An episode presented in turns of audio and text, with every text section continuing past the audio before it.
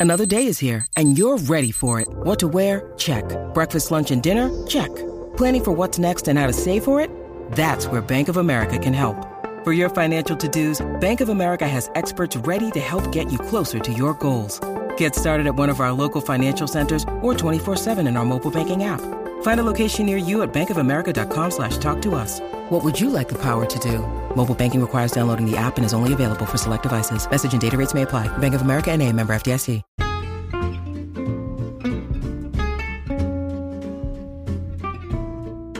Hello, and welcome to It's a Fandom Thing. I'm your host, Erin Marlowe, and each week I'm joined by a panel of guests to discuss all things fandom and pop culture, primarily from a female perspective.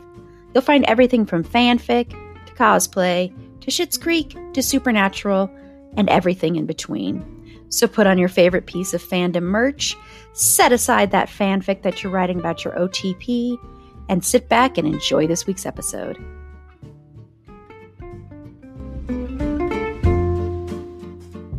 Hello, and welcome to It's a Fandom Thing. We are wrapping up horror, which makes me sad, but also I think there's a part of me that's probably like, okay, you need to take a break from watching so much horror. That'll last for about a week, and then I'll go back to it again since it's my favorite genre. But we are wrapping things up with a discussion about us. Sadly, we were supposed to have Tiff and Carla on, but both of them aren't on. But we have two great panelists Bex is returning, who has been on before, who was on our Superstore episode and also one night of our horror trivia. And then her co host for their podcast, Big Reputations Podcast, Kimberly, is on as well. So I'm really excited to have both of them on. So, but before I have them introduce themselves and tell me one thing they're into right now in pop culture, just a quick note that we are available on Patreon right now. I promise, since this is dropping Friday, that our bonus Lucifer episode talking about the series finale, I promise that will be up there. I I apologize. I that's an extra episode that I've been trying to edit and I'm just my life is so so so so busy. I can't even begin to explain to you listeners what my life is like. So I apologize, but I I am determined that will be up here up there by now. You would have heard a preview, but if you want to hear the full episode and hear all our thoughts on the finale, you want to become a Patreon supporter. So head on over to the link in our show notes or go to any of our social media and click on Linktree, and the link is in there. So, Bex, what are you into right now? Okay, uh, this is an easy one. Easy one. And I don't know if it'll, I'll be able to come up with something else in the future, but Ted Lasso, absolutely 110% Ted Lasso obsessed. Have watched it through three and a half times now. Um, listened to three different podcasts about it. Listened to Brett Goldstein's podcast called Films to Be Buried with. Uh, not all of his, because there's like hundreds of episodes, but um, I've listened to a handful of those. Uh, I even am. I've made some new fandom friends in that realm, and one of them is doing like a book club, Coach Beard's book club. So it's going through all the books that appear in the show. Wow. And um, yeah, we just did Dharma Bums, and that's a terrible book. I did not like it at all. but there you go. Ted Lasso, absolutely obsessed. Can't help it. This is the third time within the last month that that show has been recommended. And as we Mhm. stated, and it was because of Bex, and I actually stated on the episode, we will be doing an episode covering Ted Lasso next year yes. because there was no way I could fit it in this year. But we are going to do it next year. And I think the panel is already full. She's gonna sneak her way in there for sure. I think She's already on there. She, I, I'm one of them. she suggested it first. She's already on there. Yep, yep. And Kimberly, I'm so glad to have you on. Thank you for coming on. Hopefully, it's the first of many. Uh, so, what are you into right now? I am very into you on Netflix. Know if you know about it, but it's uh, Yes. Joe Goldberg. He's a hopeless romantic slash murderer. um, I just love that show so much because it's like all these horrible things happen, and he's so close to getting caught, and it always just wraps itself up in like the most perfect bow.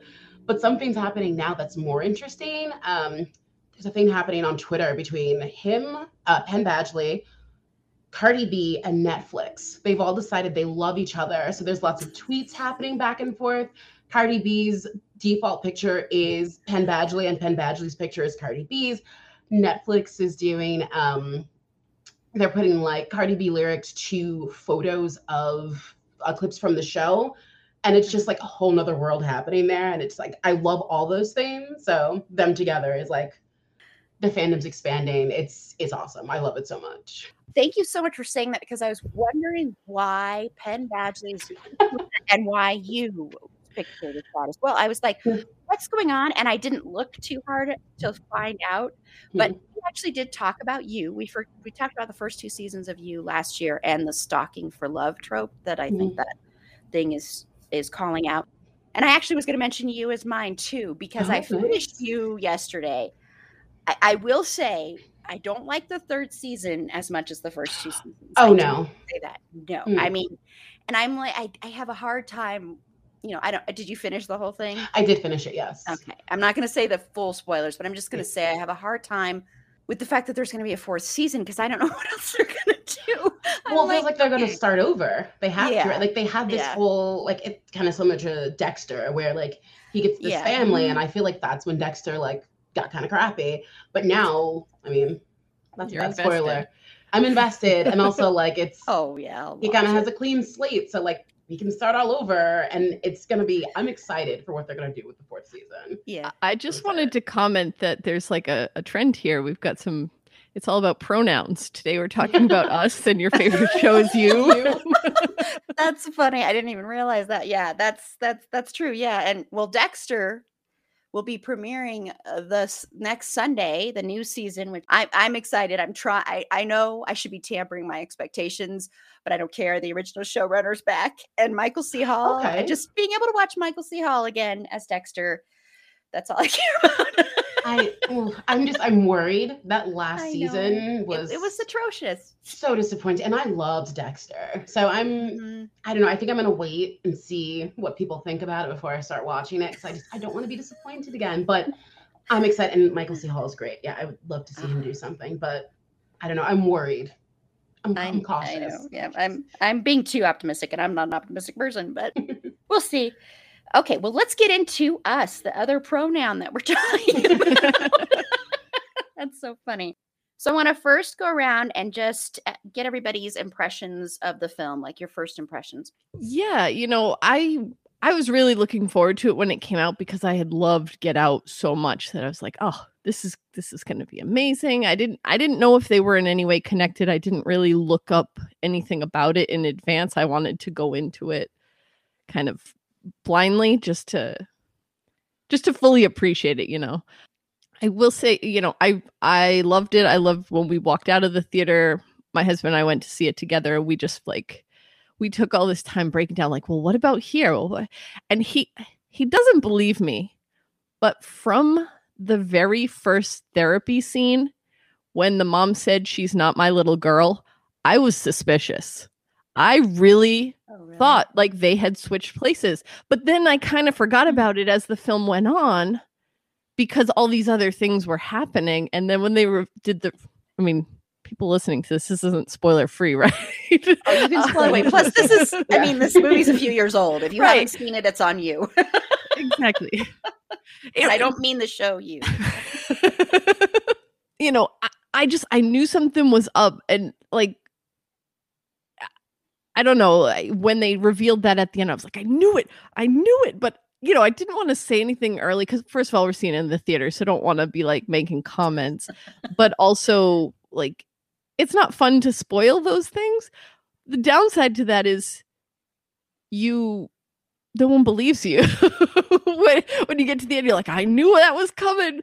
But i mean i guess i didn't know but i was i was definitely uh suspicious of that moment so I have the same feelings. I was very Yeah. suspicious, but I'm the opposite. I have to let you know if I'm right. So I said to my now husband, I was like, I think that they switched places. Like I let him know right away. I don't care if I ruined it for him. I needed to let him know that I was going to be right. So I'm the opposite in, in that world. That's funny. So you're like, I'm going to be right. And then you Yeah. were, was it like, I was right, but I was like, I was right, but I wasn't happy that I was right. But I oh, right. you weren't happy. You were right. Yeah. Oh, so, so what were your first impressions of the film then overall, Kimberly? So like before seeing it, I was just very excited that there were so many dark black people on screen. Like that was amazing. And I was very Mhm. excited for it. While I was watching it, there wasn't a lot of jump scares. I liked that the the horror and the fear of it was just more of a sense of dread than, you know, being like a gory horror film. Yeah, and I mean, my first impressions. I mean, I was excited to see the theater. I didn't get to see Get Out in the theater, so I was excited to see this. I think Jordan Peele is an amazing horror filmmaker, and like I've said, that's my favorite genre. So I was excited to see it. Uh, it was it was a packed theater, and it was interesting watching uh, the audience's reaction to it and the reactions to the twist at the end as well. I didn't suspect it from the beginning. I guess I'm. I don't know. No, no. I think I, I, think towards the end, like the Mm. last when the last interaction between the tether and her, and between and then the way that it- whole thing played out, I was like, oh, they switched. Bet they switched. right. And then so it was kind of like I didn't know, I wasn't sure, and then that being revealed, it made sense. And I will say, I, I have a fear of rabbits. As Oh, Really? it's so weird. It's like the only animal. Like sharks don't scare me, snakes don't scare me, bunnies are scary. and so the whole opening shot of just that room full of Their red eyes. Yes, that was terrifying. and oh I had totally forgot about them by the time we got back to the underground. I was like, Oh, oh, really? right, the bunnies at the beginning. But of course, I'm not afraid of bunnies, so so a little bit different for you. I know it's a ridiculous fear. I understand. listen, understand. I'm that. afraid of goats, so it's it's fine. I am like petrified of goats and their Really? beady little eyes. Oh. That's what it is with bunnies. I'm like, they have beady little eyes. So many people are, so many things and creatures are like predators and can get them. So I think they will, they want to eventually take over and get us humans. Oh my like God. Bunnicula. Did you ever read that Bunnicula? yeah. Well, yeah. Yeah. There, there are lots of things that kind of, well, I had, I was bitten by a rabbit when I was Oh, really young. So I think that's kind of, A goat tried to eat my hair. See, See? these are rational fear. rational fears. They are rational, yes. yeah, very rational. Yes. Yes. Uh, but yeah, but I, I loved, I loved the score. I loved the use of music and here, especially, uh, in one particular scene. I don't know if we want to get to it now, but just the, the scene when, when um, Elisabeth Moss's character's like, call the police. Oh my God, yes. Play, uh, play "Fuck the Police" by NWA. That was like the most perfect. That was just betraying her. That was so great. It was. I we were laughing so hard in the theater at that scene. So that Yeah. was great. That that I would say that moment actually surprised me more than the reveal that they had switched places. That really. there was more It was tethered Yes. than Oh, just yeah. her family. Mhm. So yeah, that one I was like, oh, wait, they're gonna die. I definitely I let out a gasp and it felt like a different movie. Like when the twins are on the balcony Mhm. and then the, the bear killers show up behind them. I was just like, what is happening? This is a different movie now because I really thought it was just this family. And now it's Yeah. like it's everywhere. Oh my god. Like it it became a different movie. It like leveled up for me at that moment. Yeah, that's that's that's a good point. Yeah, because that you don't know that really because No. you have no clue what's going on completely, and I mean it just keeps building and building, and you keep learning more and more about it. Yeah. So I want to talk about the Wilson family, and I want to get your overall impressions on the Wilson family, Bex, and your favorite of them too. You can say. Oh, I, I mean, well, let me talk about them in general. So, first, one of the things that we were really we talked about after we left the film was this idea of portraying an, an upper middle class black family, right? That it, so classism doesn't really come into play in the same way that it might in in other horror films right they're college educated they've inherited this summer home right they have this like keeping up with the Joneses or the Tylers, as it were. um, you know, it's this idea that like success is sort of measured in and not necessarily physical objects, but there's sort of a, an economic uh, connection Mhm. to success. And I think this shows through most with Gabe, the father, right? Like he he's walking around with his Howard sweatshirt, so you know, like he's not just college educated. He went to an HBCU. This is and and that's like one of the top ones as far as I understand it, right? You know, but he is really kind of I don't I don't think he gets it even more than the kids no. don't get it. But he's mm. like, let's set some like Home Alone style traps, and like it's it's too it's too out of his reality to to yeah. even grasp that it could be real. He's like, I don't know what to do. Home Alone. Uh, mm. l- let's try that. You know, like obviously Adelaide knows what's going on, or at least is super suspicious of what's mm-hmm. going on and mm-hmm. everything. Um, but yeah, I mean, I he's the hottest one. Yeah. uh, he's pretty dreamy, especially with those glasses on. But There's something about a man with glasses on. I know. A shame my my husband has 2020 vision, but uh, but I would say my favorite family member is is Jason, the son, uh, because he's really the smartest one that isn't aware of what's actually going on, right? Like obviously mm-hmm. Adelaide knows what she knows, but he's really observant. Mm-hmm. He's the one who says they're mm-hmm. us. Yeah. He's the one who like takes the kid to play in the closet and realizes that they're doing like these mirror mimicking things and then locks mm-hmm. him in the closet and like has high like he's the smart one. yeah, so and and of course like him knowing the truth at the end like mm-hmm we don't get to know if if um Zora and Gabe ever learn about no. no. the underground, but Jason knows and mm-hmm. and that look that they exchange at the end, I think that's like whew, the most unsettling part for me of the whole movie. But I sorry, agree. we'll get to that. We'll get to that later. yeah, yeah, because I because I do agree and I do definitely want to talk about that. Yeah. And Kimberly, your overall thoughts on the Wilson family and do you have a favorite? My favorite, it has to be Gabe, just because Winston Duke is amazing.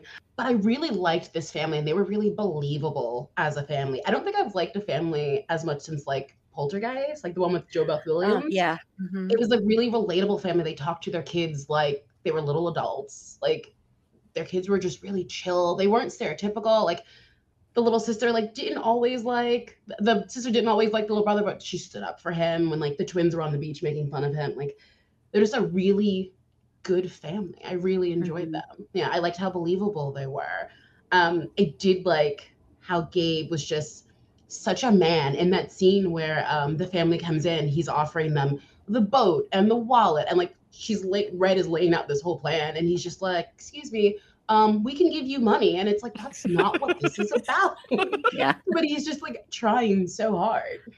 Yeah, so he's mm-hmm. definitely my favorite. He's just such a a goofy dad and I really liked that. Like how excited he is about his crawdaddy boat and going to yeah. the beach, trying to rally everybody. Like he's trying so hard. He's such a good, lovable dad. It felt very almost kind of 80s, like this happy mm-hmm. dad who just wanted to be there for his family. Mm-hmm. Yeah, I agree, and especially his he has the best dad jokes. yeah. I'm like, you don't need the internet; you've got the outer net. And yeah, the scene of him on the boat mm-hmm. and just watching the face of his family, like, oh my gosh. Yeah, like again with him. He's like, but like you get the, it's not just vacation mode. Like he's always yes. like that. But you can yeah. also see that they they still love him and they still exactly. like they're amused by him more yeah. than anything, right? Mm-hmm. Like, oh, there's dad being dad again. And yeah, yeah. it's just like when he turns around and scares them all in the car because they've yeah. fallen asleep like all that i can see my dad having done that kind of stuff you know mm-hmm. so yeah i like that what you said kim about him being relatable mm-hmm. yeah and he's such a good you could tell he's a really good father and he's such a dork and i mean that yeah. as a compliment i think mm-hmm. i love seeing that with men being more portrayed like that i think is nicer sometimes I mean, like even when he's lying in bed, like you know, you know, he wants he wants to have sex. You can tell, and he's like just the way he's lying there is really kind of dorky, but so yeah. sweet and endearing at the same time. And that like, bed, I want to go. That how he's like six five. Where was she gonna sleep? Like he's That's so true. big on that bed. it was so comical. There's no space for her. I mean, She's I assume wanna that was like like her childhood bit, not her childhood bit, but because that was like her mom's summer home or something Yeah. like that, it right? was her family. Um, yeah. mhm. So yeah, it was definitely like it was not a queen size bed even. no, no. And he just looks so comical in it. Like he's just Yeah. such a big dude. Yeah, yeah. And and the Home Alone line just cracked me up. It also made me feel super old when the kids are like, "What's Home Alone?" I'm Oh, like, yeah. That's when I questioned their parenting though. How do their kids not know Home Alone? They're at least like what is the girl like maybe 14, 13? Like they should know Home Alone.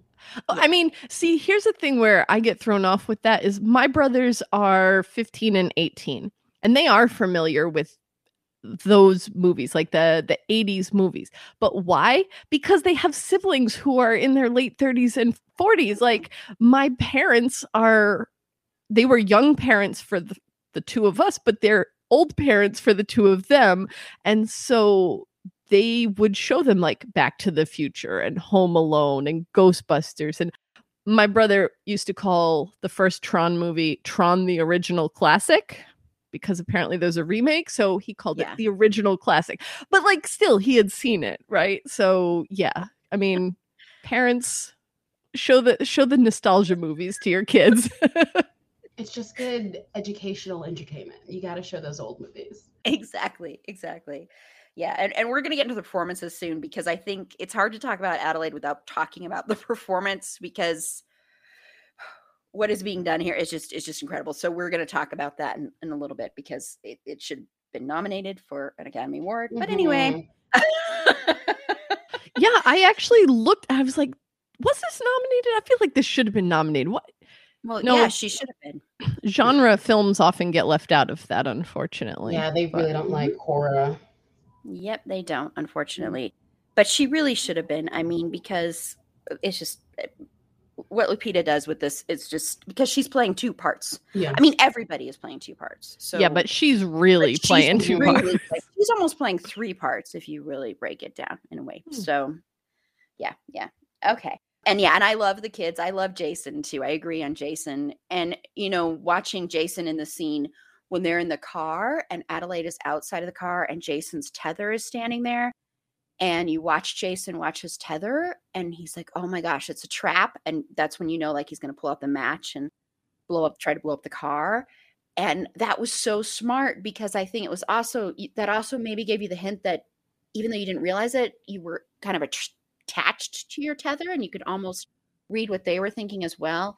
And then he was so smart to just back up and to make his tether back up. So he's he's super smart and I just and I just think it's a realistic family and it's a it's it's nice to see that and it's nice also, you know, we're spoiling the whole thing that none of them die. I just think that was a really nice thing too to see. So but I do think it's also interesting the order in which they're tethered die, and that kind of shows you something about the strength and weakness of the above ground family members. Like, mm-hmm. honestly, Gabe is the weakest link of the family.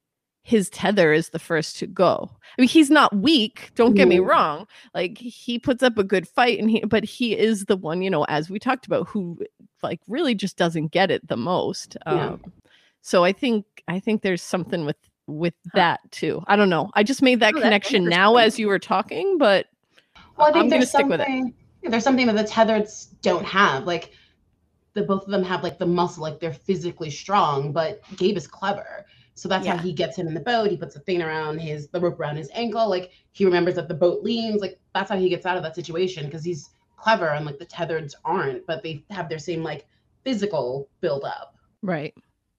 Yeah, that's very, very true. Yeah, because it's like, and we're getting into the tether, we're going to get into the tether now because it is very much like they do have all that physical strength, but being down where they were in those underground tunnels, which, you know, I didn't realize there were so many underground tunnels. Yeah, that's really real- creepy, right? Like we live in a place with subways, but Yeah, like abandoned subway stations too and there's just so my husband is a uh, transit operator so Okay. he has to go through the train stations and he's shown me videos that he's taken just of all these abandoned stations that we just stopped using like chairs like it looks like people just left it like their crew rooms it's spooky Um, I would never, I couldn't do it. I'm like, how do you just walk through here? And he's like, you have to. And I'm like, you don't. Like, I wouldn't. There's no way. it's very creepy. You don't. You can find Yeah. another job. yeah, you can find another job. I that would be the day I quit. I think when they're like, okay, just walk through this tunnel and uh, get to the other side, and there's just like all these crew rooms. Yeah, it's and I'm like, there could be people living down there because there, There it's could be. spacious, and we just no one goes down there besides train operators every once in a while. So it's very creepy, and there's Oh. lots of abandoned things in New York City. Yeah. Um, yeah. And we're just a tiny little island. right. Yeah, I mean, there's lots of abandoned things here too that we. Yeah, and I mean, there's Mines. also. Yeah, well, there's also like where I grew up as a kid. It was actually a place that very much like Poltergeist, except for it wasn't suburban at all. Was built over a cemetery. There's this huge area in Colorado. This is real, no, thank and you. And they didn't move a lot of the bodies. oh So gosh, Of course they didn't. know. Because why would they? that's horrible. yeah, it was a whole thing. You moved about the headstones, but you didn't Yeah. move the bodies.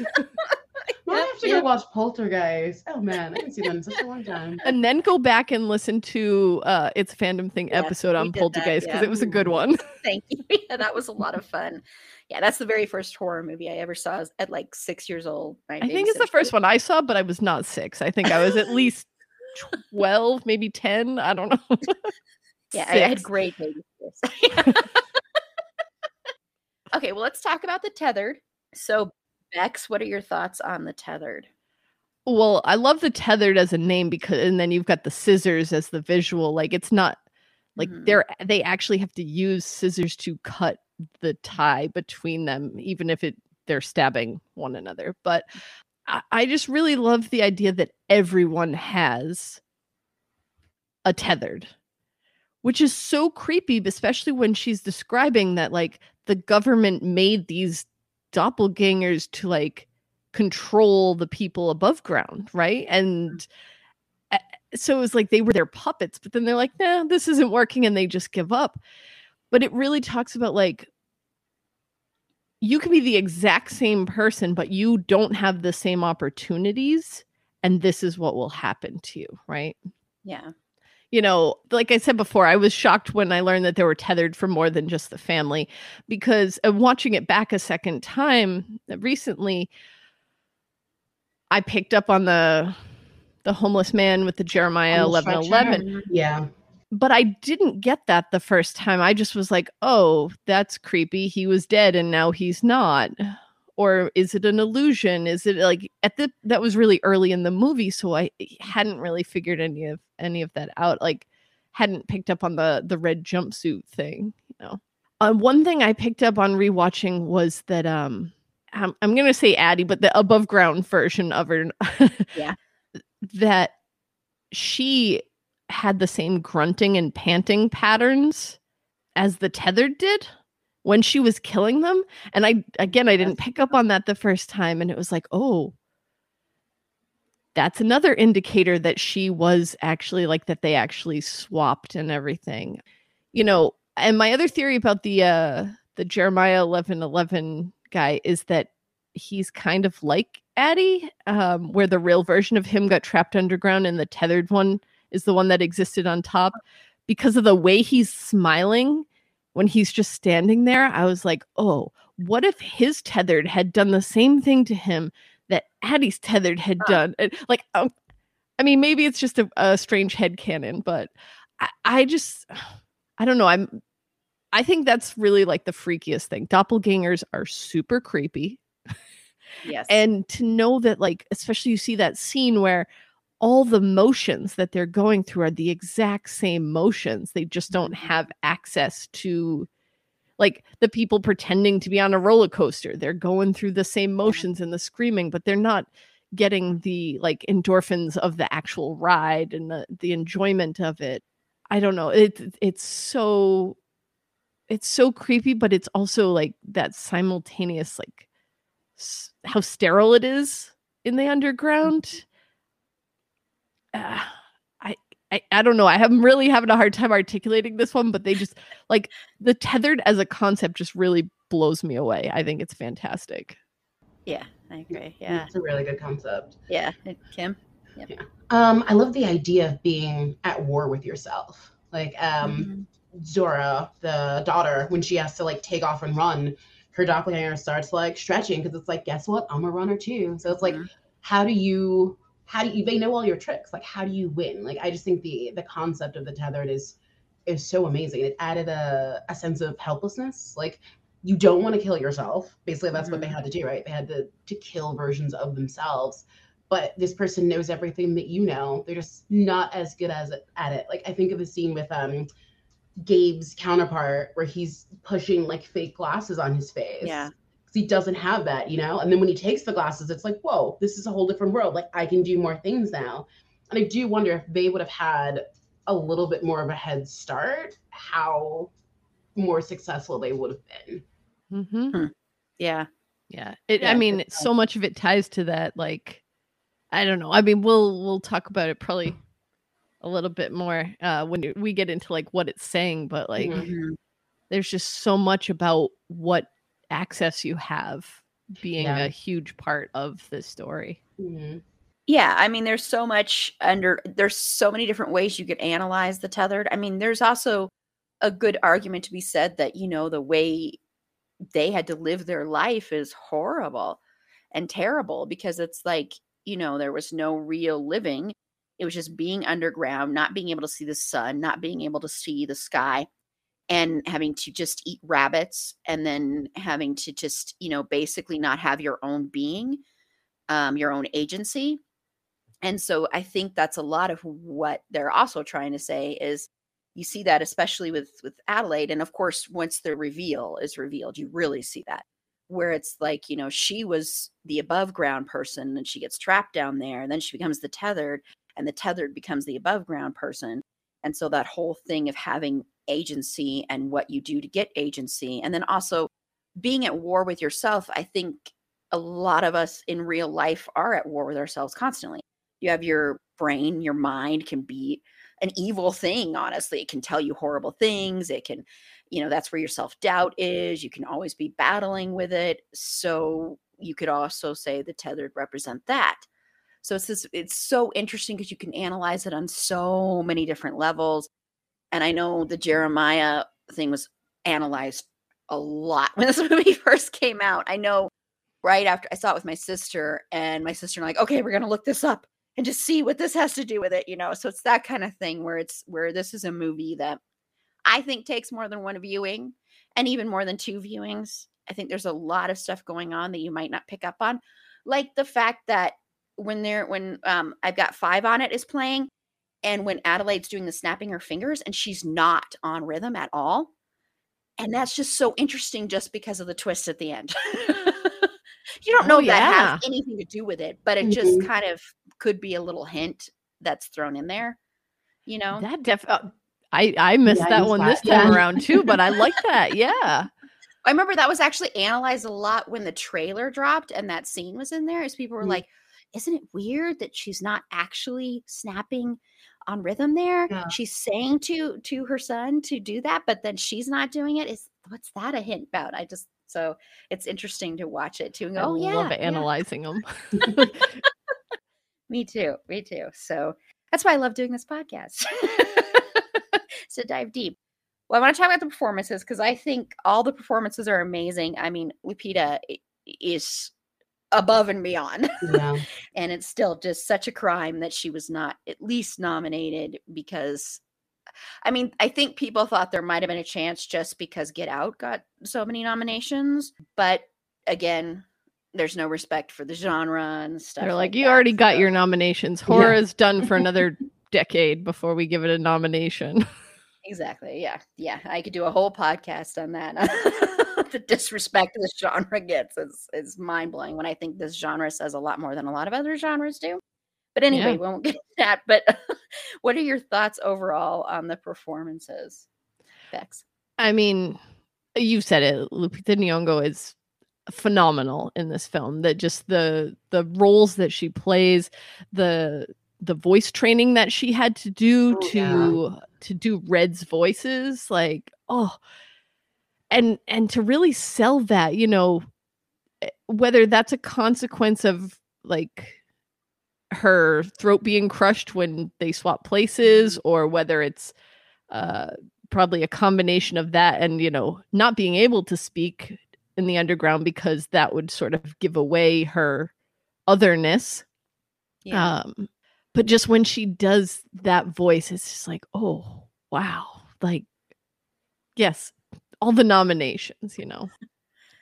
Winston Duke is dreamy. I said that before, you Mhm. know, but um but again, all of them and Elisabeth Moss, all of these actors having to play two roles. You know, Mhm. they're they're doing two films at once.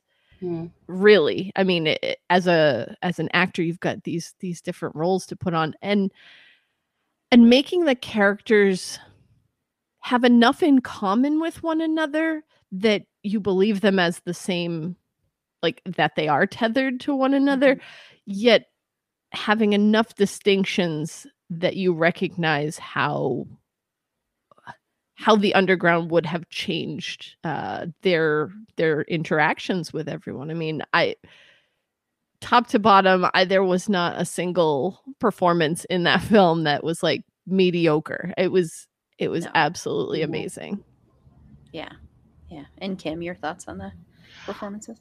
I just I loved how physical it was. Like you could feel all the tension in Red's character, like just from the voice and like the one eye just like tearing up while they were speaking.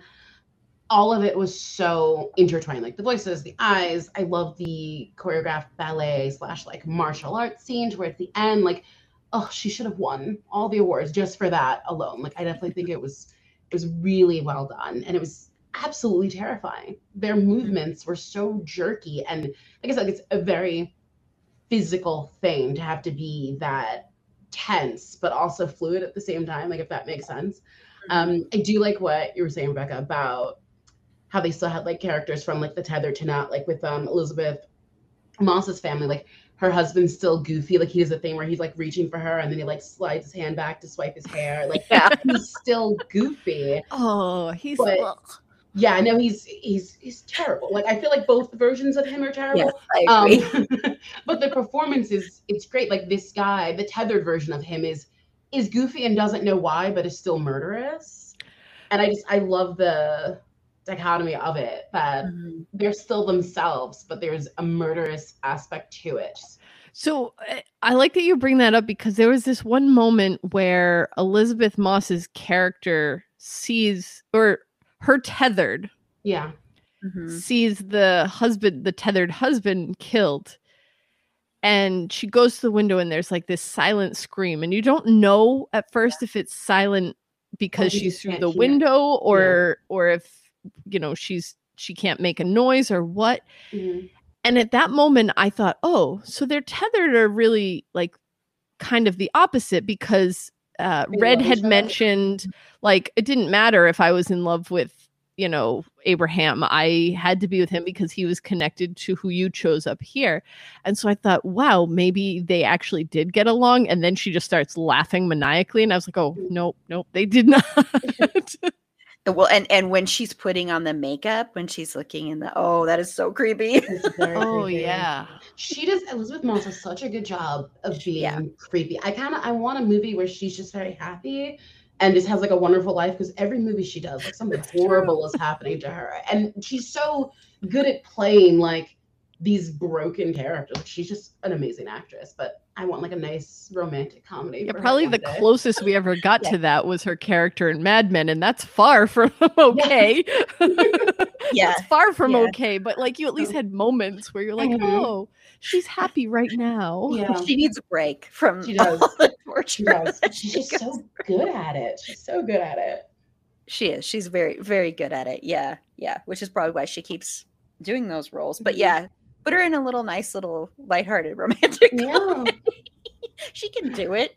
Yeah, I mean, just echo all the performances are great. I want to talk about the kids quickly because, oh my gosh, these two are amazing, amazing actors. Because, especially the cre- when they have to play creepy, and it's not like over the top or over dramatic.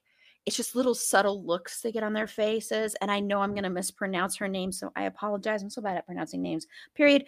But the actress that plays Zora, Shahad, I don't know how. I'm sorry, Shahadi Wright Joseph. She is. Oh my gosh, she is so good in the scene when they're out on the street and she's getting ready to run and she's doing the stretching and Yeah. she's as the tethered and she's got this the smile on these on all the tethered faces are just the creepiest smiles in the world. But that smile she gets right there is just it's like bone chilling. And also just even playing the non-tether just playing the above ground person is she's amazing too as zora. And then evan alex as as, as jason is just he's just so good. Ah, such a good actor. You know because you know it can be hit and miss sometimes with child actors i think but they are both just so incredibly talented and so gifted and you know they, that's a lo- that's a huge huge job to take on for anyone you especially know. with the two roles too. Like this yeah exactly that's harder, yeah yeah I always wonder about kids in horror movies and like the filming of it because obviously they don't have to show everything that you're exactly reacting Mhm. to and whatnot, but like I feel like it would be traumatic to just, even to have just acted in a horror movie. Well i know Yeah. when when we inter- we just re- we recently interviewed brian bonsall who you know is most famous for being in uh, family ties and playing the young you know the young kid that they have later on in life how am i forgetting the blonde one, Yes, the, I've- the I've blonde kid. I don't, watched it so I don't remember his name either.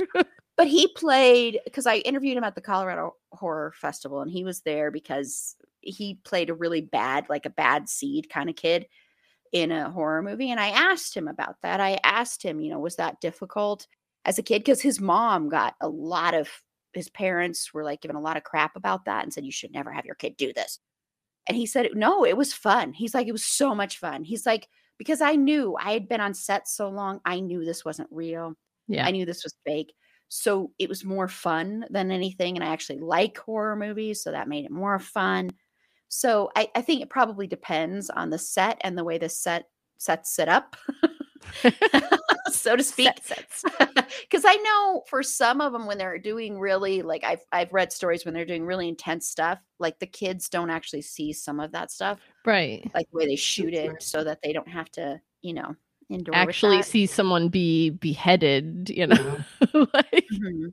Yeah. yikes. Yeah, but I think just because, you know, if they've been in the business at all, they probably know, you know, it's pretty when when you work on a film set, when you get on a film set, you know, when I was in film school, that it ruined movies for a while It's because so technical. it's so I mean, that's Yeah. why I say it's a miracle a movie ever gets made because everything, one little two minute scene can take you like hours to just shoot Mhm. because you're shooting different angles. You have to make sure everything kind of matches up. You could have sound issues, you could have other issues, and it kind of blows the mystery, just goes out the window. So you no longer have that kind of thing. So it's like it kind of blows the, the mystique goes away of Yeah. films at first. But yeah, but that's why it's amazing they ever get made. So and there's lots of people working behind the scenes. Remember that. Yes. Yeah. That's why Oh. you should pay for your movies and your That- streaming services. that and also I say that because we we've talked a few times recently about IATSE and supporting that union and Mhm. remembering that it's not just directors and producers and big stars that it's you know you have that whole crew there too. So yeah, Yeah. so it is a miracle. But yeah, I do wonder that too, and I wonder you know I was wondering about Lupita and and her voice, and I wonder if she hurt her like how she did that without hurting her voice. Well, I I know? actually read an article on that because I was curious, and um, she had a a voice trainer to work with her so that she she wouldn't hurt her voice because Yeah. she knew she's like I've got to do the scenes where I talk like a, a normal human who's been above Mhm. ground and so yeah she she went through a lot of like she had a voice coach and everything for that so Mhm. Yeah. When you need mealtime inspiration, it's worth shopping Kroger, where you'll find over 30,000 mouthwatering choices that excite your inner foodie. And no matter what tasty choice you make, you'll enjoy our everyday low prices, plus extra ways to save, like digital coupons worth over $600 each week. You can also save up to $1 off per gallon at the pump with fuel points. More savings and more inspiring flavors make shopping Kroger worth it every time. Kroger, fresh for everyone. Fuel restrictions apply. Well, like most horror movies, uh, this is talking about a lot of stuff. I think this film has a lot to say about race, class, and the 80s. I think that's another big part of this is the 80s. And not just because you're showing like hands across America, although that is a big thing that's shown in here, but also a little bit of trivia. In the opening scene when they're at the boardwalk, uh, and they mention there's a movie being shot. Do you know which movie it is that was being shot at that time period in reality? The 80s on the boardwalk in Oh no, no. I feel like I should I though. would say Jaws, but I feel like there was no Nope. boardwalk in Jaws, so not Jaws. The Lost Boys. Oh, oh, yes. So that's the movie that was actually shooting, and that's kind of what that was in reference mm. to, was because they were want to go shooting be an extra? Yeah.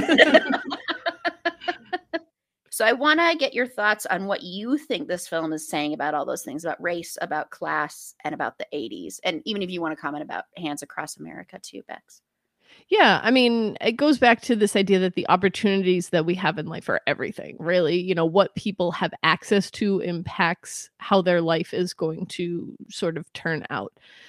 And I mentioned at the beginning, but having this sort of upper middle class family uh, was was really important because it drove home the privilege that they had without it necessarily having to be about race, right? It wasn't, oh, you know, the Wilson family Well, yeah.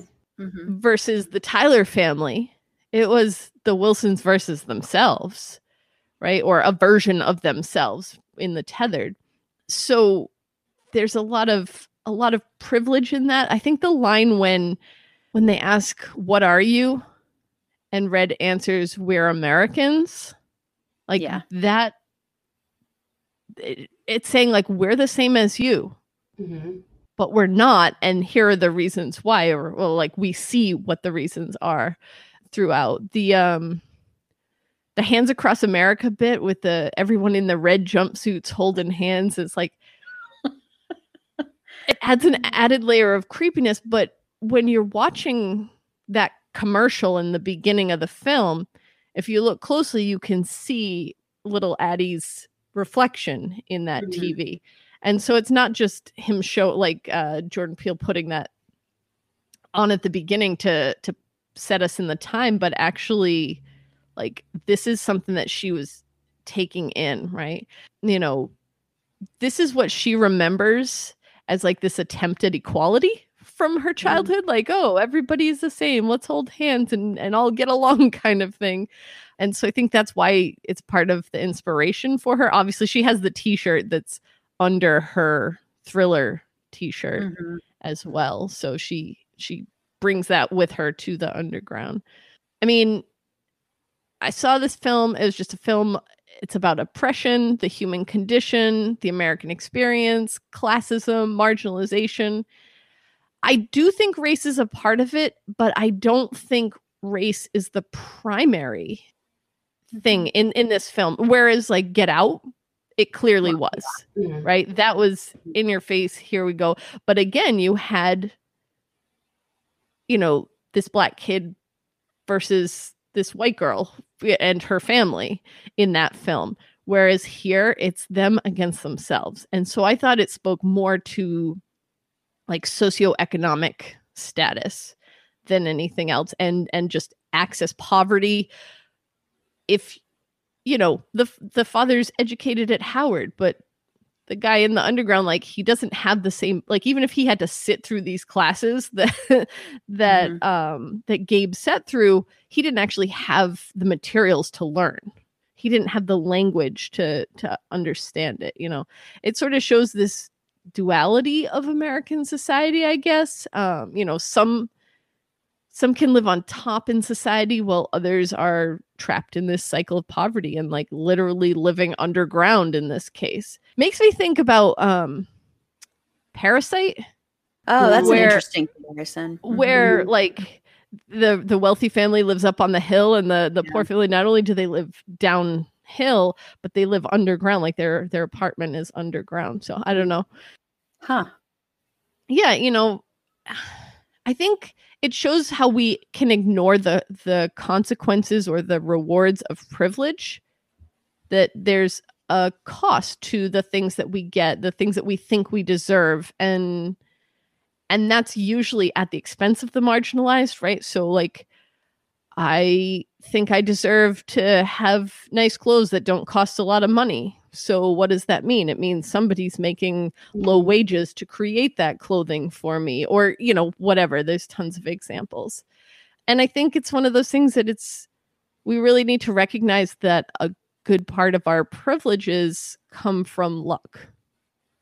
You know, it's what we had handed down to us, it's what we had access to. What makes my life different living in this country versus another country? Me having white skin versus someone having black skin. Me being you know whatever fill in the blanks with all those things. But it's not we can't just believe we deserve these things and that's and and so we're good and we can go about like not thinking about anyone else or the consequences of what we have. That's a lot i had a i had the most no, for that, that answer no that was great no, that was that was really and the parasite thing. I hadn't even thought about that, but that's yeah, a really either. interesting comparison. Hmm. Again, just came up as I was speaking. I was like, wait, up and down. well, yeah, yeah, and I mean, where they live literally gets flooded with water, and yeah, yeah, that, that's mm-hmm. a great movie. Go watch that movie. Yes, yeah, yeah. And and Kim, your thoughts? For me, I remember reading articles, and um, Jordan Peele was like, "This is not a movie about race, but like everything's about race. So I feel like it took place more off screen. Like for me, like as a black woman, seeing this movie cast with just this black family and like dark skinned black family, that's not something you usually see. It's usually like mm-hmm. at least one of the kids is like the actors are biracial and there's lighter skin. But like they were all dark skinned, they all had natural hair, and that's like not something you usually see. So like for me, like the representation of that was amazing. And I feel like a lot of people like get out, let white people come in and like see this world and they're like, okay, I like this director. I feel like there's an idea that if it's a movie that has an all black cast or a mostly black cast, white races or, or, or other people will think, oh, that's not for me. Mm-hmm. And I think this was like a this is a horror movie that happens to feature black people. This is not a movie that's specifically for black people. This movie is for anyone who enjoys horror. So I think race came into play that way. Yeah. And I, I think clearly lots of people like it of different races and i i like what it did for the genre and for opening that world of like just because there's black people in it and you're not black it doesn't mean it's not for you like this is for mm-hmm. anyone um i love that i also like what rebecca said about um the we're americans the tethered are lower class they're like the forgotten part. They, they get strapped. She talks about how um red talks about how her kids uh, had to play with she had to play with toys that were like you know cut her and were just terrible. And it's like you can only deal with terrible conditions for so long before you rise up.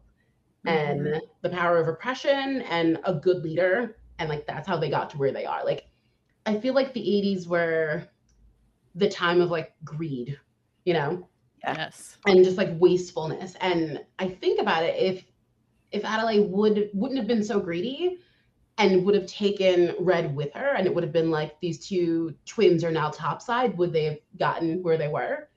Hmm. Like she was really greedy in that way, and she kind of caused her own problems.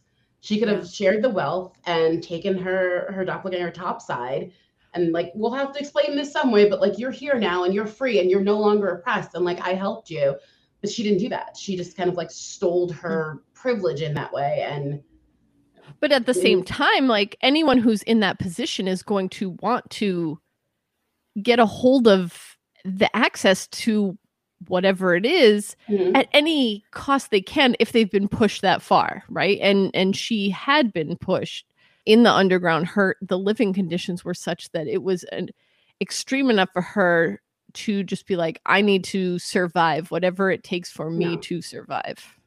I just feel like it's not like you know it's not pie like there's enough for everyone especially in a place like america like there could have been a sharing of that wealth and the mm-hmm. idea that like i can't share it it's all for me and if you have any then that means i'm going to have a bad time it, it, doesn't exist like they could have coexisted and yeah i mean red could have just been like okay you go this way i go that way and like now you're above ground and you can have a great life too I, I, I don't know. That, that, sounds that sounds too much like socialism. I mean, what's wrong with socialism? Exactly. Go socialism. Sorry. Woo! Yeah, well, well, really, what it is a reflection of is capitalism. That's Yeah. capitalism right there. Mhm. Capitalism is all about me, me, me, me, me, and it's Yeah. not about helping people. And that's, I think, what we're seeing so much right now in society with the pandemic and everything after that Mhm. is what capital. The everything we're seeing are the symptoms of capitalism because capitalism to me, that's the disease, and what we're seeing now is are the symptoms. That's why you know, you know. I mean, I, I'm, I'm. I'm a socialist. I'm gonna say it. I, I, i'm all for that. I think capitalism is evil. I Yeah. think that's what's destroying our country. But anyway, sorry. And- sorry. Did you have more stuff to say on that, Kim? Sorry. But like Yeah. Was saying, the 80s is the perfect representation Right, of yeah. this of this period. And and we go through waves of it. You know, it's not like the 80s was the only time we were Mm. greedy and materialistic. It just happens to be uh have come uh, like a full pendulum swing, I guess, from the whole like 60s free love and everybody like don't have war like make love not war kind of Mhm. movement um, you see that sort of extreme shift and um, but when we think about you know she was a kid in the 80s so what her parents lives were like and and the parents of addie were products of the 80s that like were all about material goods material whatever and and so she was raised with that and what am I trying to say here? I like I had a train of thought. It was, you know, she was she was raised with that mentality, so she doesn't actually know anything different Mhm. to even. I maybe that's all moot because she Because is red. actually red and not- not Adelaide. Yeah. But yeah. I don't think- Anyway, I'll let that go. I'm Yeah. sorry, just chop that whole bit out. No, I think you were going somewhere because Yeah. Red being down there, knowing nothing, at her core, she's greedy, right? Like that's your basic uh, us Survival. humans. Your survival. Yeah, it's this is for me, and like you can't have any, and like I need to take care of myself, and that's what you get when you don't interact with people because the tethered don't really interact with each other like as much as they're with each other they don't really interact so she didn't learn about like caring and sharing and being able to take care of other people so your most human instinct is, is all she knew and it was to to take and she took this life essentially Mhm. so i think you were going somewhere Okay, Yeah. thank you. you helped me get there. See, this is why this is why we're podcast partners and real life friends. go. No, that's that's that's that's very true. That's very true. Yeah, yeah. I mean, I I do think. I mean, I think. y- y- Yeah, I can I can see. I think Jordan Peele was definitely like, okay, this isn't going to be. I I think for him, he's like, okay, they're going to pigeonhole me in in Hollywood since I'm a black man, as everything I make is about race. But it is true, like you said, Kim. Everything is about race. Class is about race. It involves race Yeah. it all it all peers through there the 80s i mean ev- everything you know so everything kind of kind of peers in there did you have did you have more to say on class or the 80s or anything else kim I know I had to like do some googling about uh um Hands Across America because I was like I don't know what this is at all. Like even watching the movie, I was like I, I was born in '86, so I'm just like I don't know what this Oh, is. okay. So I had to like Google about it. Apparently, like you had to pay to be part of Hands Across America, yeah like $10 yeah, like most charities, like the the money was like misused, so it Mhm. didn't do any good at the end. So I was like, well, I guess these people, the tethered killing people and lining up is like just as useless as Hands Across America was. Yeah yeah a lot of those it was a lot of uh, there were a lot of things like that in the 80s you know like uh well there was the start of farm aid which started Mm. with like willie nelson and john cougar mellencamp or john mellencamp now and that is still going on and that was to benefit farmers and i'm not saying that was a bad thing because that's actually doing a lot of things but there was also comic relief like i think started around in the Oh. 80s and so you had a lot of things like this going on and of course you had um we are the world you know when that was sung Oh and, yeah. and that kind of stuff so i think it was like the 80s was such a time of greed and people think that it was also a time of people like a lot of affluence and while that was true for some people i know for me personally being raised by a single mom we definitely were not part of that group Yeah. but i had a lot of friends that were i knew a lot Mhm. of people that were very wealthy but i knew a lot of people that were very poor or middle class or stuff like that. And and I think you also had in the 80s, and we talked about this on Poltergeist actually. Uh, you had families that you know you had parents that were in the 60s that were from the 60s and now they had kids and it was like you had a lot of people from the 60s become like yuppies and so you know or they they're called yippies because they were hippies and they became yuppies so you had a lot of people that were supposed to like kind of save quote unquote save the world and ended up just falling back into the system or paying into the system so then you had like my generation you had generation x which we were like which i still think we're like the forgotten generation frankly but we were kind of the latchkey kids and we were raising ourselves yep. and we were questioning why that's why so much music was angry so many there's a lot of angry music then you know like nirvana and and stuff like that um and nine inch nails and smashing pumpkins and things like that. It was a lot of you know it's like we were raised by people that were supposed to change the world and here we are living in this horrible world and we had war going on once you know the gulf wars so all that kind of stuff. I know that sounds like a tangent but i think that's kind of what this is also commenting mm, on is that then you'd have things like this with hands across america that were supposed to be so hopeful look we're but helping. it was all a scam. Yeah. Well that's what i was going to say. I think i think yeah. a lot of the charitable efforts of the 80s were very performative yeah you yes. know um and and like you were saying erin that's that the music the art the just the mentality that came out of that for those of us who were you know i i was born in 81 so i'm like one of those cusp kids. Yeah. um but i was a latchkey kid for sure. Um uh, there's you just got mad that like this is the world that we got and yet we didn't have the tools to do anything with it because it was so performative before then so we had to create those tools i guess. Uh, because you did you you look at that now. You look at uh, with with black lives matter and when that first started everybody changed their profile mm-hmm. they just black square. And it was oh, like yeah. for a few weeks that's all people did. I mean mm-hmm. i'm talking about white people. That's all we did. A lot of white people a lot of us that's what we did. It was we just said mm-hmm. okay we're going to say this. We're going to say black lives matter and we're not but we're not going to do anything. We're not going to follow up because it'll make us look good. It's it's i mean a lot of white liberalism is like that. A lot of it is that performative nature of right. Yeah. And that's why I think it was a perfect time for this film to come out because we mm. have hit that part point in the cycle again that we are very much like doing a lot of the things that we did in the 80s. I mean, not exactly, you know, we learn a little bit and then we get worse in other parts, but mm-hmm. yeah, there's a a lot of parallels there. Yeah, definitely, definitely. No, I I love this conversation by the way. no, see, that's what that's what good art should do and good movies should do. Yeah. And yeah. Yeah, and and I do want to go back a little bit to what you were saying Kim with with the fact that, you know, people do think that white audiences will not go and see a film that is not predominantly white. When white people say, "Where are we?" and I'm like, um, mm-hmm. "We are everywhere, everywhere else." like, there's enough of us around, please yeah so i mean so i think it, it i think that is something that unfortunately studios and in hollywood they do think that's true mm-hmm. and that's why i'm glad like a movie like this and like candyman and stuff yeah. were successful especially candyman i think is more important just because that was directed by a black woman. Once again, mm-hmm. even though Jordan Peele produced it, co-wrote it, he did not direct that one. I always want to stress that. Everyone thinks he did. I don't know. I know. why. Because well. you notice that her Adelaide's dad is Candyman. Yeah, that's true. Yeah. Yep. oh. Yeah. I haven't seen I, the new one yet. I, I watched. I, have only I seen the original. Yeah. I watched it again, and I was like, "Where do I know that guy from?" And I was like, "Oh my god, Candyman!" yeah. Okay. Now, how many okay, times that's twice. that?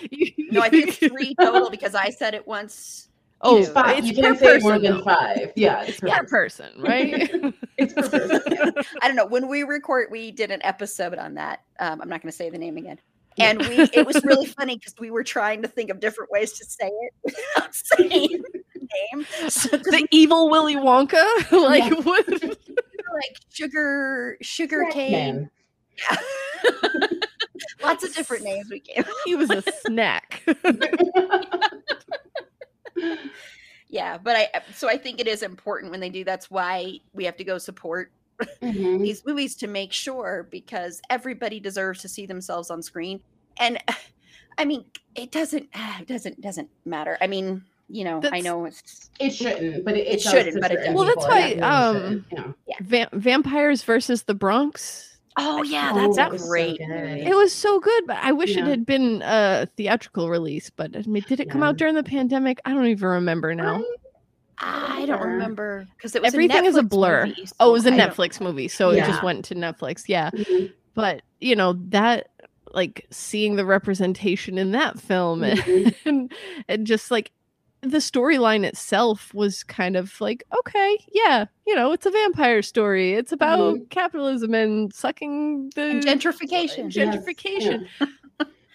but eh, the story didn't have to be complex it was just being able to see that story told Exactly. with bodies that we haven't seen that story told with Mhm. before I think the same thing is true of uh, Crazy Rich Asians.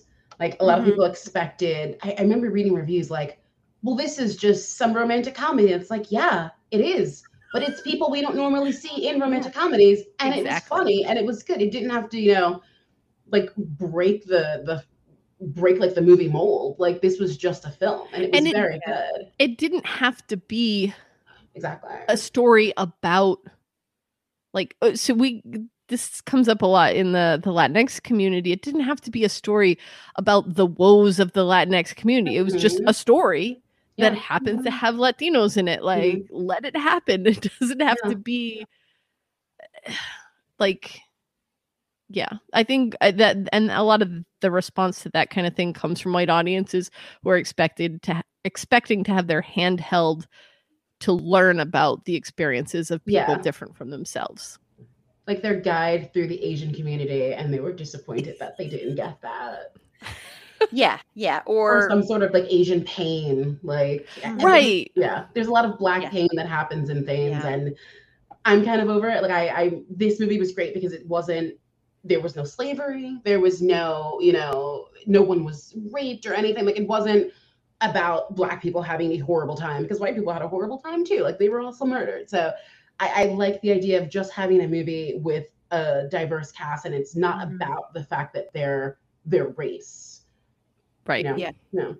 yeah, it's not trauma porn, basically. Exactly. Yeah, Yes. it's Yeah. not like that. Yeah, yeah. It's and and you don't have like a white savior come in either. Ooh, yeah. I that's what I I I thought that that's what uh that family was going to be Elisabeth Moss's family, but then I remembered who the director was, and I was like, oh, that's not gonna happen. Okay. Yeah, I was like, if oh, it he's had gonna been get on their boat and save them, and it's like, oh no. yeah, if it had been a white director, it probably would have been focused more on Elisabeth Moss's family Oh, anyway. absolutely. Yeah. so you know or and writer too that's why it's important not just to have representation in front of the camera but behind Mhm. and at every level because Yeah. absolutely including makeup and hair yes Oh yeah. And they did a really good job with makeup and, and lighting. The lighting in this movie is fantastic. It's so good. Like the skin tone like reflects really well. Like it's it's really good. yeah I approve. yeah yeah i i agree i agree well we've already kind of talked about the ending that it is revealed that adelaide was actually originally the tethered originally red and then when they were kids she basically kidnapped her other version her up on above ground version made her stay down there and then came up and lived her life out so what are your thoughts on that ending bex did you like the ending I I loved the ending because I love endings that don't wrap things up in tiny like tidy little bows. Like mm-hmm. I I love an open-ended make you think about what could happen next, but I also don't need a sequel kind of endings. you know, it wasn't so open-ended in that regard. What fascinated me was this idea of like, okay, so throughout the whole movie we're rooting for these above ground versions, right? You know, Mhm. because well the underground people are coming with scissors and trying to stab them and murder them. So of course you're you're v- rooting for the others who are seemingly unaware of of this situation. But in the end, it is actually the one who was originally the above ground Adelaide, the the little girl. She Mhm. was originally above ground and she's the one who gets killed. And it is the tethered who is now or and has been above ground and and and lives and survives and gets to be out in the world and it's kind of like okay underground addie was definitely not their mother not gabe's wife not you know she she had lost i'm going to assume like 30 years of her life mm-hmm. to this underground world so can you really root for her? But also she was a victim in the beginning who's just trying to fight back so like not not having a clear cut like oh yay i'm glad they killed her because she was the bad guy. Like i i love that gray area um and and this like idea of nature versus nurture comes uh, into yeah. play which is interesting and i think it may be in terms of like adopted children or fostered children or something like that where you spend part of your life in one situation and then your your circumstances change and you're given different uh, conditions to live in for later parts of your life you don't forget what happened in those formative years um, mm. you don't forget that you didn't have or that you used to have or that you know whatever it is so i think I think that was really fascinating this idea of, of nature versus nurture because they each had a little bit of both in them. Uh, mm-hmm. Uh, they both had some underground to them and they both had some like topside to use supernatural terms. Uh, you know, the the above ground for and and it's weird because I don't know whether to call her Red or Adelaide. Like I don't know, yeah. you know. Yeah. But the the one who who was there from ages eight on or I think she was eight, right?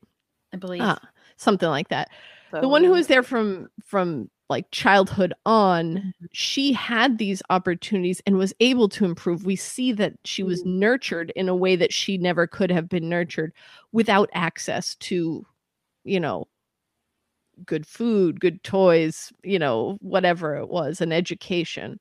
Um, but to me, hands down, the creepiest part is that that look that she gives Jason in that last scene where she's just like she grins at him with that creepy underground grin mm-hmm. even though she's not you know it's just and he knows but he also is like well what do i do because this is my mom but like yeah.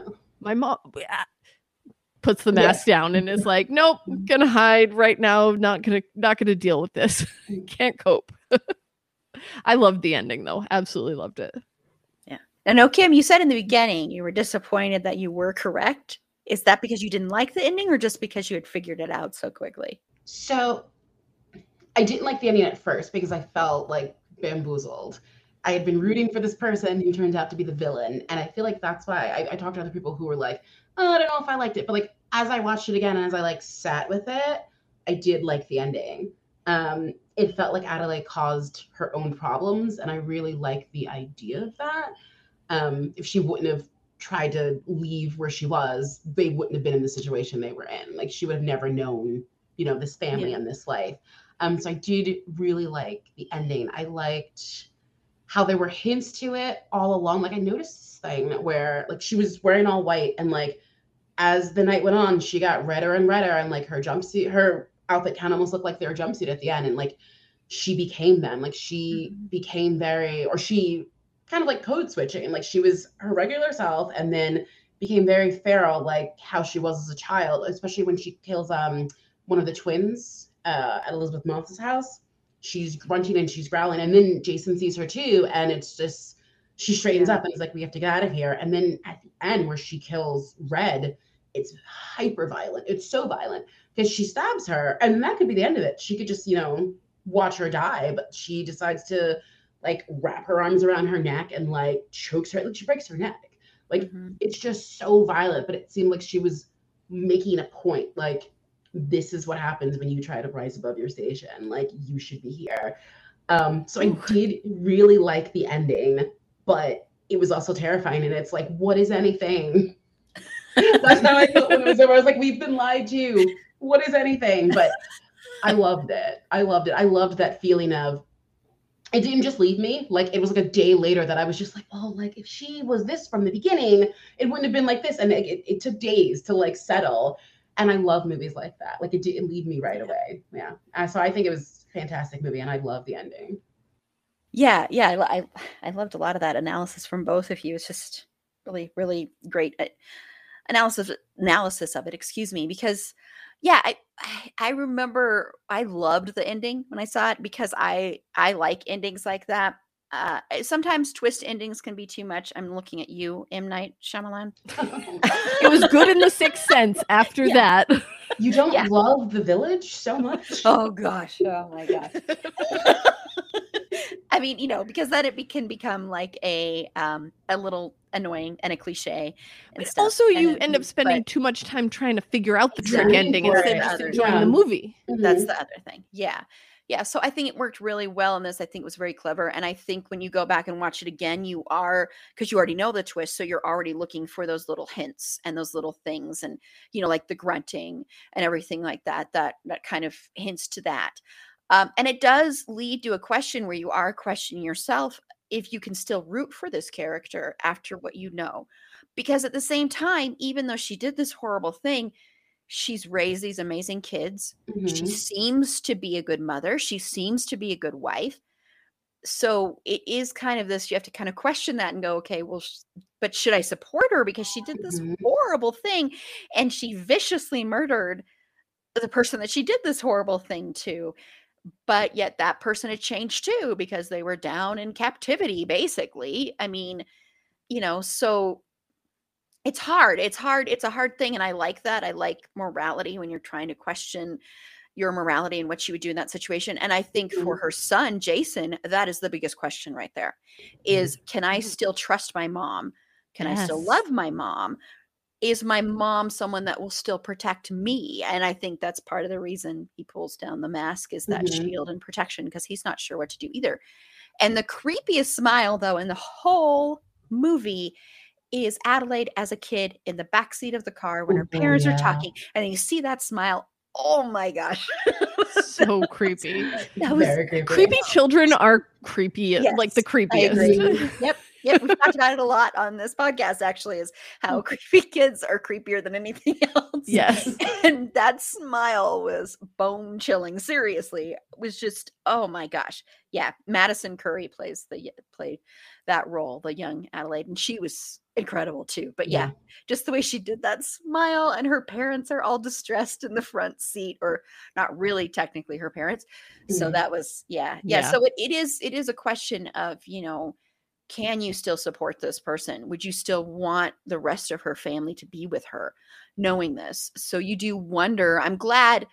I mean, I would never want a sequel to this, so I'm glad we will never have that answer. No. I'm hoping we'll never have that answer. I don't know. so unnecessary. It, mm, it would be so terrible.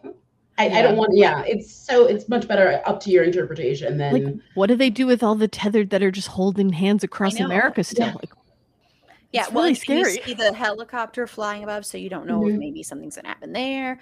You don't know, and I like that better Yes. than if everything had been peachy keen at the end, or even if everything had been horrible at the end. I think it was better to leave it open ended so that you know, you know what I like about this movie is it treats the audience like the audience is intelligent and smart.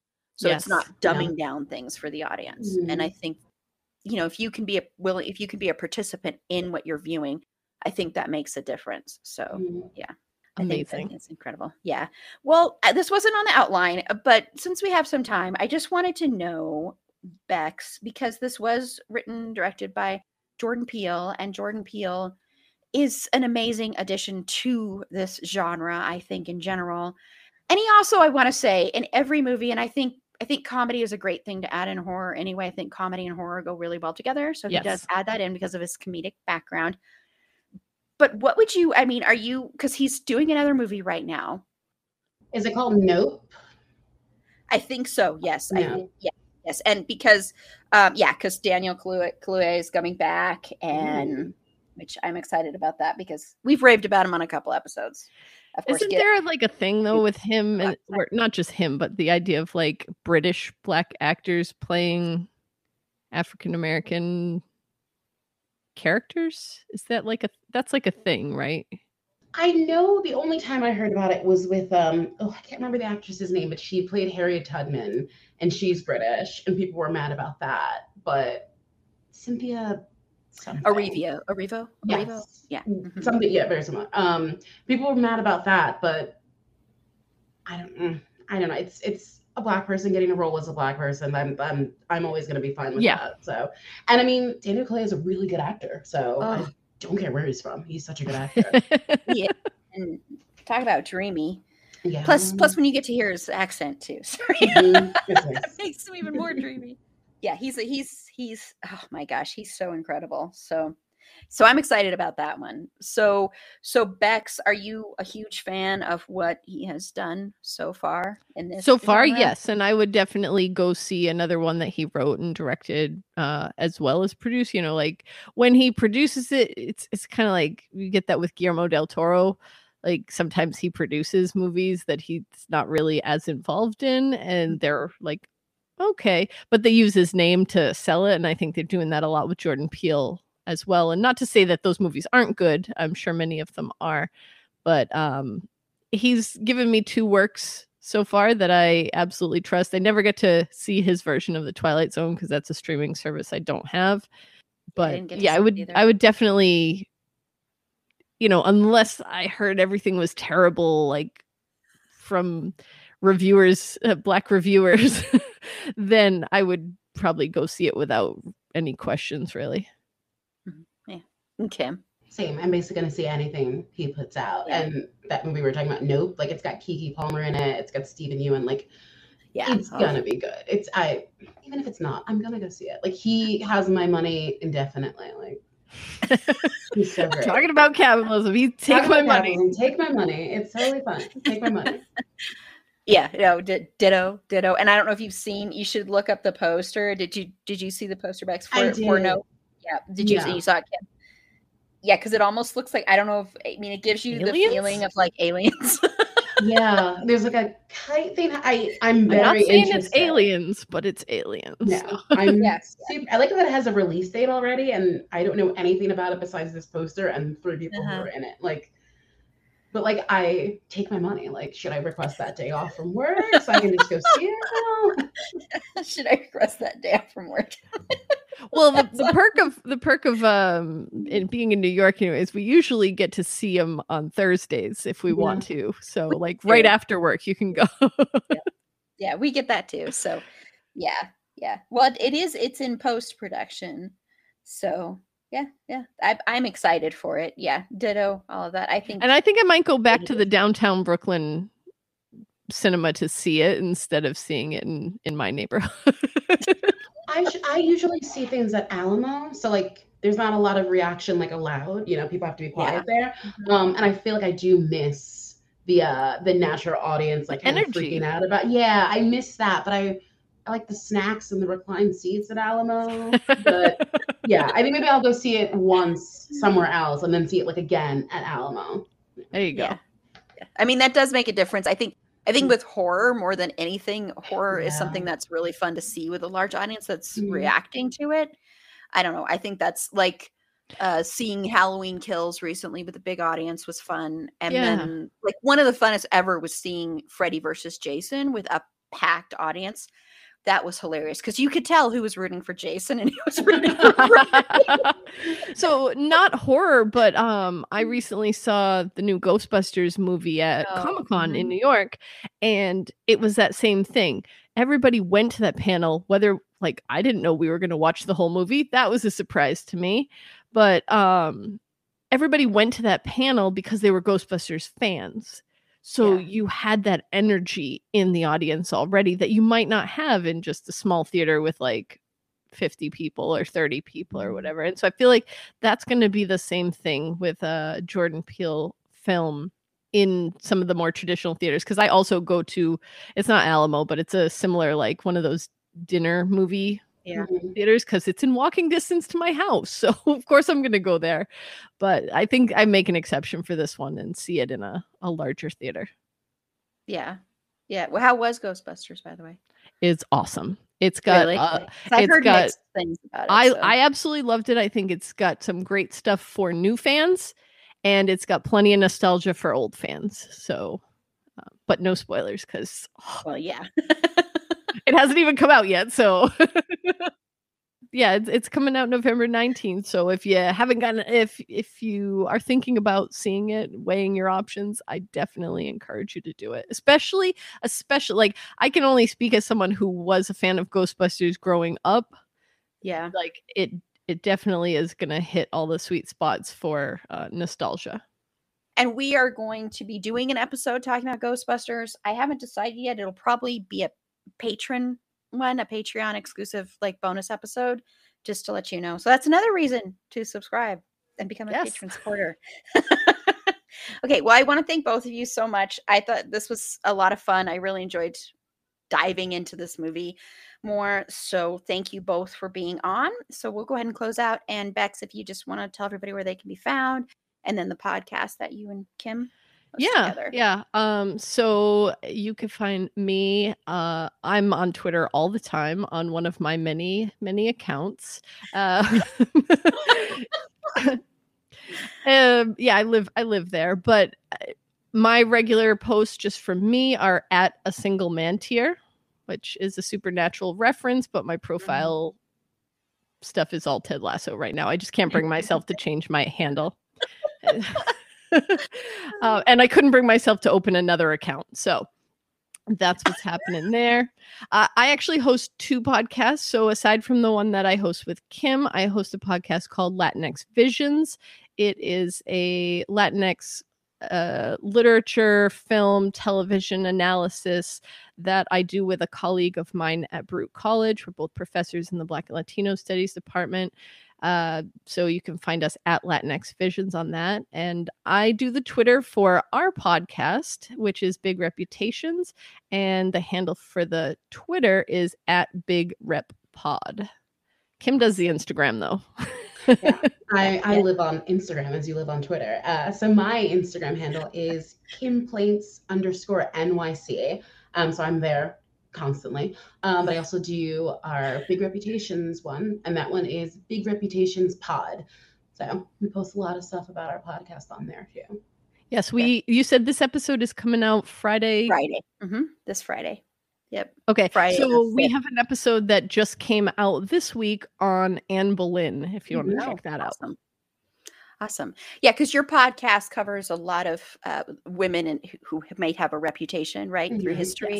Yes. Like, did you do a Monica Lewinsky one too? We Yeah, did, That was yeah. our first episode. We did. That was actually what started the whole podcast. Like we were just like, oh man, people get such like a rough break. Like that's half the stuff that's out about them is not even true. And we're like, like Monica Lewinsky, and we're like, Yeah. we should like do a podcast. And it was like, oh, let's just see what we do with Monica Lewinsky. And it was so fun to do. And we like uncovered so many great things about her that people don't know. So And now we have a list a mile long of names. Yeah. Um, we we we do primarily focus on real world women. mhm. Um, Anne Boleyn is our first venture into uh, anything before the 20th century, but we also do fictional characters now and again. Hmm. And then occasionally we'll take on like a big topic. So we did one on what women wear, where we discussed a lot about pockets. and Um, pockets. but Yeah. also like judging judging women for what they wear in general and why why do we do it and and what sort of access to clothing we have in the first place so there's a, a lot of things we tackle but it primarily focuses on real world women and the the way in which society judged them a bit too harshly without knowing the whole truth But this is Erin. You can follow me on Twitter at E April Beauty. The E and the A and the B are capitalized. I'm still on my Finn Wittrock click kick. I do not foresee this going away anytime soon. We made a YouTube clip. It's titled Finn Wittrock Supercut. And go to our YouTube channel. I cannot believe I wasted so much time making this. But the thing it's it's clips from our red tie discussion, which was basically just the Finn Wittrock show, and we just spent the time talking about Finn Wittrock. And so I cl- I pieced together little clips from that. It's just like two minutes and like 34 seconds. And then I put a little thing at the end that I literally spent 30 minutes putting together in Canva. And I still can't believe I wasted 30 minutes doing that when I should have been doing ed- editing and other stuff, but I hate editing. So, so yeah. So I'm still on that kick. I don't know when that'll be going away because that's the way I am. I get on a kick and then something else comes along. So who knows? Maybe somebody else's hair will catch my fancy and then I'll get on another kick. Be sure to like the show on Facebook at facebook.com slash it's a fandom thing pod, on Twitter at fandom thing pod. No, it's in that one. On Instagram at it's a fandom thing pod. On TikTok at it's a fandom thing pod. I think Erin and I are the other Erin and I are getting very, very good at TikTok, sort of. we still feel old. I still feel old. I'm kind of addicted to TikTok now, though. Uh, watching Teach other me your videos. and- ways. Teach What? me your way. Teach me your ways. I spent I- three hours making one TikTok, and I was like, "We're never doing this again." I, I still don't know the other Erin, um, Erin Amos, who she's she's like my producer now. Mm. Um, she did like a couple of TikToks that she did spin. She said I spent like two hours making this, but she had fun doing it. I just kind of put up fun little clips that Mhm. don't take that long.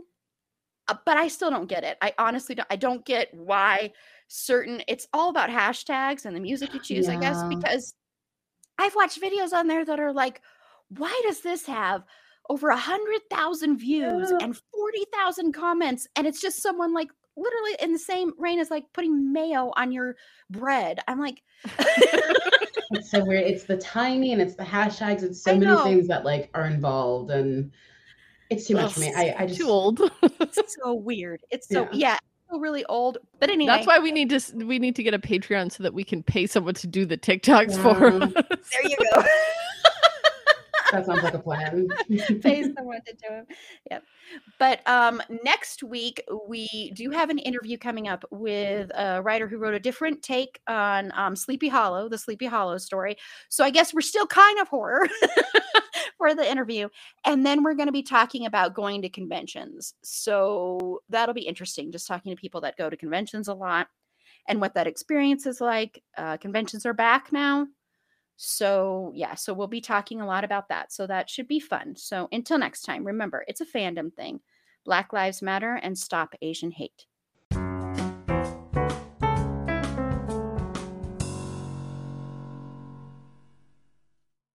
Everyone is talking about magnesium. It's all you hear about. But why? What do we know about magnesium? Well, magnesium is the number one mineral that 75% of Americans are deficient in. If you are a woman over 35, magnesium will help you rediscover balance, energy, and vitality. Magnesium supports more than 300 enzymatic reactions in your body, including those involved in hormonal balance.